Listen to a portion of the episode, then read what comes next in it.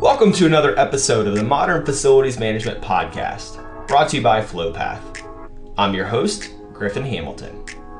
This is the show where I interview industry experts who share their stories, strategies, and insights into modern day facilities management. From hospitality to commercial real estate and everything in between, we'll learn what it really takes to succeed as a facilities manager. Welcome to another episode of the Modern Facilities Management Podcast. Today I've got Jeff Schrantz. Jeff, how you doing? Doing well, Griffin. Thanks for having me today. Of course. Thanks for coming on. And I'm, excited to dive into the topics that we're going to cover with robotics and how technology is really impacting facilities management uh, from that standpoint. But before we get into the, the details here, why don't you give the audience a little bit of context on who you are and how you got into the space? Hey, be happy to do that, Griffin. So, um, I am the global head of sales and marketing for AvidBots. Uh, we're an organization based out of the Kitchener Waterloo area in Canada. Now, AvidBots has been in business really since 2014, you know, designing, manufacturing, selling, supporting fully autonomous robotic floor scrubbers. And for those folks that are not familiar with AvidBots, you know, we, we have what we feel is the premier floor scrubber on the market, uh, and we call it Neo. It's our multi application robot. It's chosen by leading organizations around the world. So you may bump into NEO in airports, schools, hospitals, retail establishments, shopping malls, warehouses. I mean, almost anywhere that there's a hard surface floor uh, to be cleaned, there's a good chance you may bump into one of our machines. That's incredible. And going into just like the overall, like what it does. So you're mentioning mentioning robots and you know floor scrubbing, but I'm sure there's a lot of a lot more capabilities there and some nuance to it. So I'm just curious more more so on the technology behind it and how it really operates. Yeah, so you know that's really what we talk about in in terms of autonomous cleaning. And so, kind of by definition, if you want to get geeky here, you know, autonomous cleaning is the automation or the use of robots to clean and, and disinfect areas. And, and as I mentioned, you know, Neo is a multi-application robot. So not only do we scrub hard surface floors, we also have the ability to disinfect high-touch 3D surfaces. So we're one of the few uh, multi-application robots out in the marketplace. And and you know, the reality is you know, cleaning floors, it's not the sexiest job in the building, but it's a right. requirement. It, it's an absolute requirement because it's the second largest space in the building next to the ceiling, and and you know nobody's worried about cleaning ceilings right now. So you know we clean the floors. Interesting. And so you mentioned 3D surfaces as well. So uh, I get how I mean I do kind of want to get geeky here how does it know where to go? How does it move around? I mean, it, I imagine there's a lot of sensors involved in it, and there's a lot that a facilities manager or technician can do to you know, have this technology kind of complement what they're doing day in and day out. But I'm just curious about you know the logistics there on operating that thing. So you're right. There are a lot of sensors on the machine, Griffin, but but we're creating a map of the facility, and Neo understands the facility and then on a daily basis determines the best way to go through that facility based on the environment that it's presented with on that particular day. But what doesn't change is the location of doorknobs, handrails, park benches, water fountains, you know, high touch surfaces that require you know some some uh, some disinfection capability, and we're able to do that with a uh, mounted disinfection unit on top of our floor scrubbing machine. We pull right up to the um, uh, to the object. We spray it with a uh, with a disinfectant solution, and then we move on. And uh, with that, you mentioned that being a big part of it, right? And over the last couple of years, don't have to go into detail about the impact of COVID, but uh, peace of mind is something people are searching for surrounding their facilities. How clean are are our facilities? Are the occupants safe? are we doing the right things? Do we have the right strategy in place? And so, how does just looking at autonomous mobile robots and that strategy, like how does that really lead to that peace of mind, as opposed to me personally going out and you know scrubbing every doorknob, disinfecting every square inch of the building? Absolutely. So, so Griffin, a lot of times this cleaning and disinfecting is done at night when nobody's there. but there's a there's a big push now to to be visible with these activities. So what's happening now is that you know our machines are running during the daytime in some of the largest retailers in the world, some of the busiest airports in the world. And what folks are looking for and what folks are experiencing is a consistent and efficient clean. Secondly, what they're getting is a measurable clean that can both be quantified and qualified. I want to stop there for just a second because I was visiting with a senior executive of a Fortune 100 uh, company, and, and his exact words to me were Jeff, we can neither quantify nor qualify what takes place in terms of cleaning our facility when either A, nobody is there, or B, people are there but nobody's paying attention. And so a measurable clean with reporting capability to show what was cleaned, when it was cleaned, how it was cleaned, who it was cleaned by uh, is very important. But this human labor reallocation to other higher value activities that you know I mentioned uh, earlier that require human dexterity and decision making. Well, you know, let's face it. That's where humans should be working, not on manual tasks such as scrubbing floors or, or wiping off the tops of trash cans.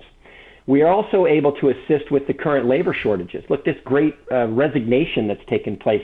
You know, our machine never calls in sick. It never misses a shift. It doesn't ask for a pay raise or, or you know, a day off. The reality is this is the value of robotics, and, and most people are able to find a very nice return on investment as a result of uh, you know the move to this technology. Yeah, and so as an executive, if you are looking at deploying this type of strategy? You, you, you mentioned data and that collection there. What are the specific data points that people are requesting, and what are they doing with that? What can I do with that type of data? Yeah. So as an example, uh, we're in a uh, we're in a food processing uh, facility uh, up in the Northeast United States. Uh, you know, a building that, as you can imagine, you, you know, the FDA uh, comes in repeatedly and you know inspects the cleanliness of the building.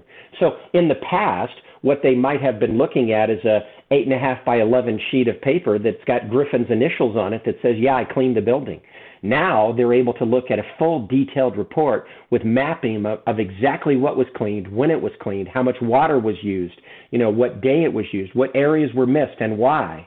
And so this level of accountability uh, is really important for folks that, you know, have those needs for inspection and accuracy. But if you don't have those requirements of inspection and accuracy, you're still interested to know what was cleaned, when it was cleaned, how many square feet per hour uh, were cleaned, and if you've got some, you know, green initiatives, you probably want to know how much water we used. All of that information is available on our reporting, uh, and it's available the moment, the absolute moment that the cleaning has been completed. So it's not something that you've got to wait hours or days or weeks for. The second that that cleaning operation is complete, the report's available for you.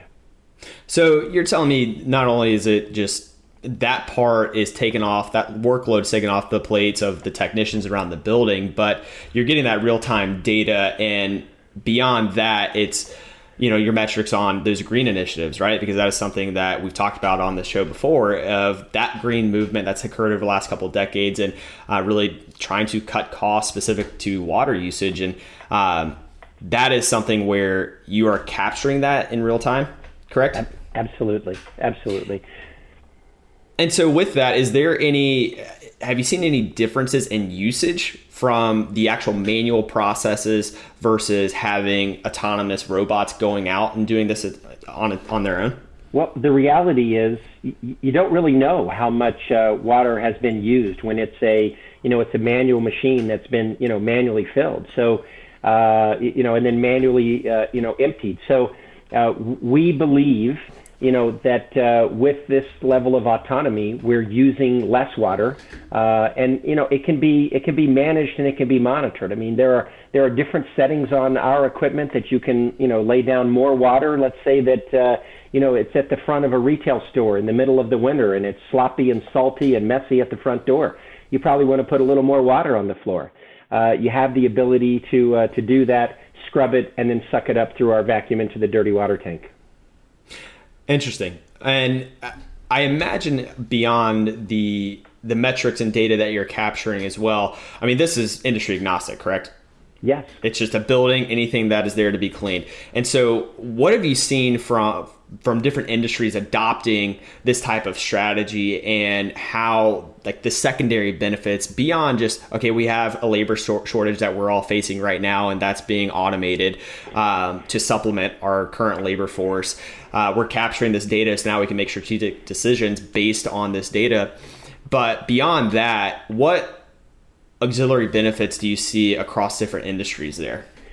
Well it, it, it's really uh a message that uh, you know that that a that a business owner or a business in general is sending to their workers or a message that they're sending to their consumers. So as I mentioned, you know, we're in some of the largest retailers around the world and these machines are running during the day. So imagine that you're shopping in this facility and and you know, you've got concerns over cleanliness or you know, hygiene or, you know, COVID, whatever the case may be, and you see this robot going around the, uh, the building that's scrubbing the floor, sweeping the floor, and, and uh, you know, you've got a clean surface, well, you, you might not be so terrified to, you know, have your child sit on the floor while, you know, you finish your shopping.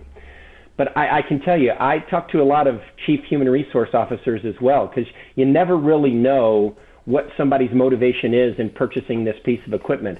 And you know, chief human resource officers have told me that you know their exit interviews of people leaving the business was because they didn't feel like their environment was health and safe, you know, for uh, for them to operate in. So dusty, dirty environments, people having respiratory problems. So you know, beauty is in the eye of the beholder as it relates to robots. And, and, you know, sometimes we're talking to engineers, sometimes we're talking to facility managers, sometimes we're talking to, you know, uh, uh, human resource officers, and sometimes we're talking to store managers. So it just depends on, you know, who has this strategy on clean and who places this higher level of importance on the cleanliness. But, but overall, the cleanliness of facilities has never been you know, more front and center in terms of, you know, people's awareness and, and the desire to either work in or shop in the cleanest environment possible. Yeah, and a point you made earlier was respiratory issues, right? And how we've talked about on the show before the importance of indoor air quality and making sure you're t- on top of your PMs on filter replacement programs. Uh, but now you're taking to that next step of dust and allergens, you know, on the floor. So now you're getting in on both sides of it. And I mean, we've talked about it with schools, and you you mentioned children here earlier about just you know they're kids, right? They're going to roam around and sit on the floors and put their hands everywhere. And knowing that not only what they're breathing is going to be clean, fresh, healthy air, but the surfaces, you know, that's that peace of mind that we're referring to. And that goes to, you know, the schools you're talking about, uh, retail where consumers are walking around. So uh, that is another complement to what we're what we're trying to do and move the industry forward and having that focus on you know our the health of the occupants in each and every building. Yeah, and the last thing I'll say on that, Griffin, I mean, you know, we, we have uh, robots uh, cleaning the floors in a lot of school systems, but think about what takes place in those school systems. Kid puts their backpack on the floor, takes their backpack home, puts that backpack on the kitchen table. A couple hours later, we're having dinner on that same table, right? Uh, forklifts driving through a facility, kicking up the dust, right? And so as forklifts are going through a facility, that dust is getting kicked up. Guess who's breathing that in? The forklift driver.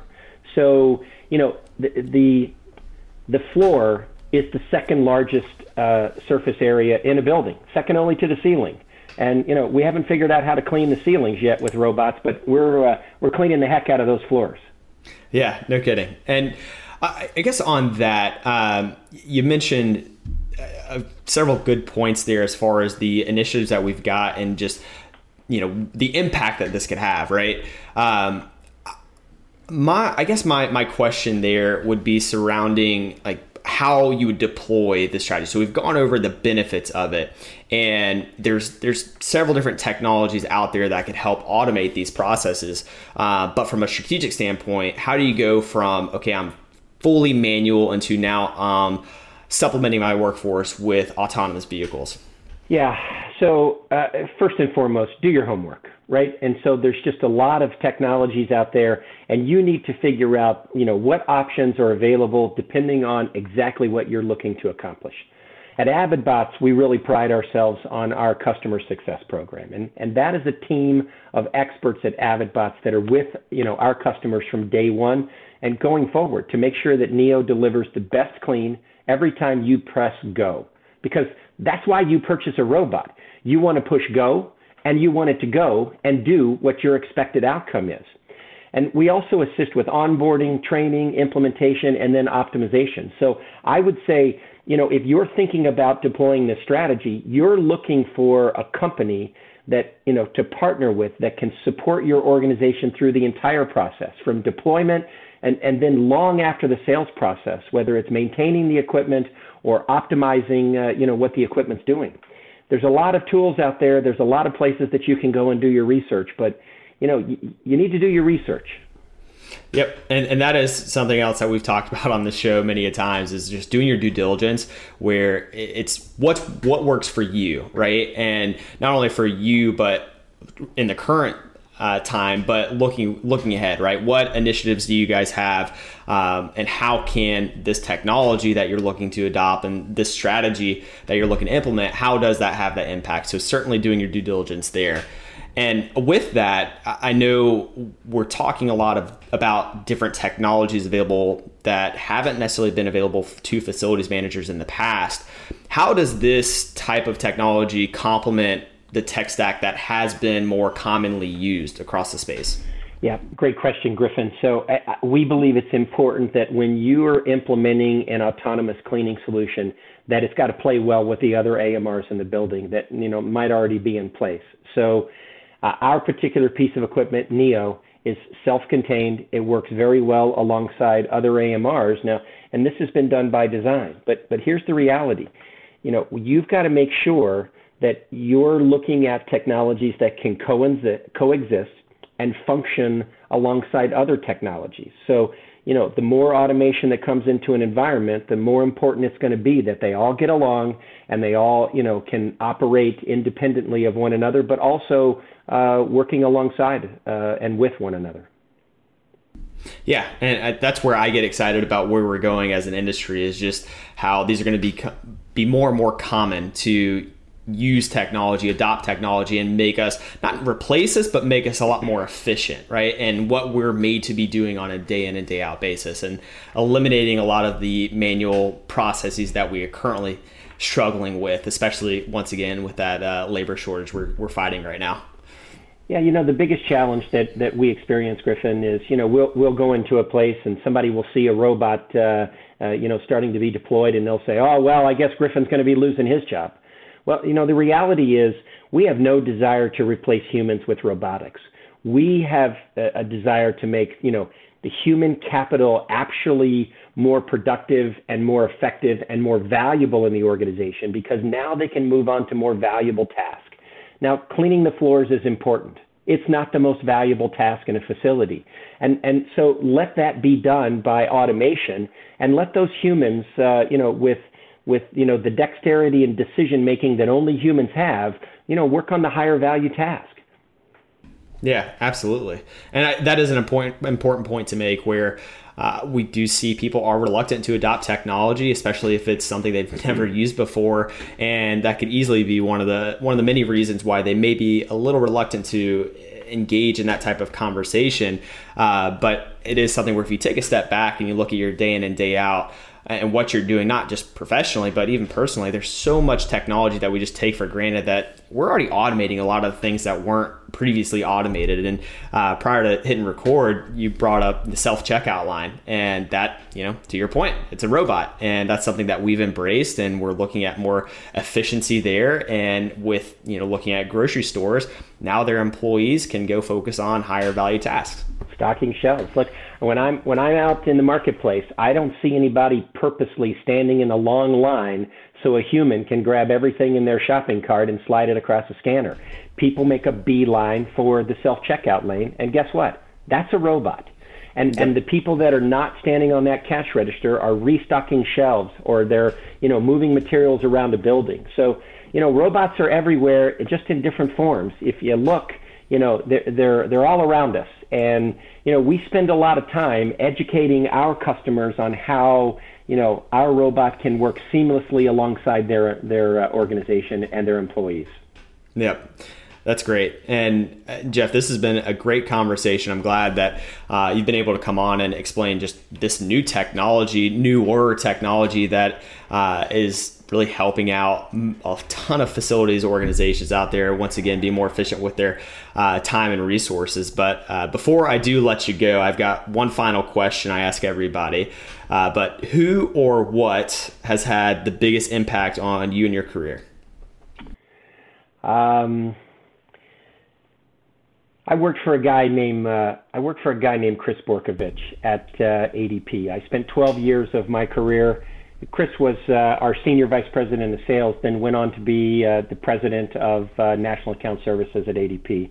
Uh, he was a no nonsense guy, um, and a lot of things I learned from Chris over the years that I had the pleasure of working with him have really, you know, framed and guided me in my career. So I'd have to say, you know, he's one of the biggest impact guys that uh, has had on my career.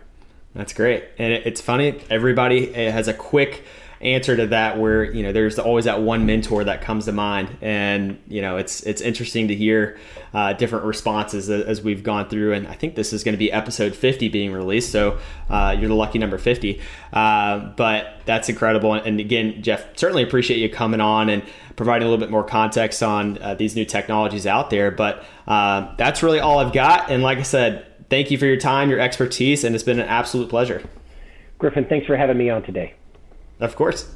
Thanks for tuning in to another episode of the Modern Facilities Management Podcast. Make sure to subscribe for future episodes and follow us on LinkedIn for more facilities management content.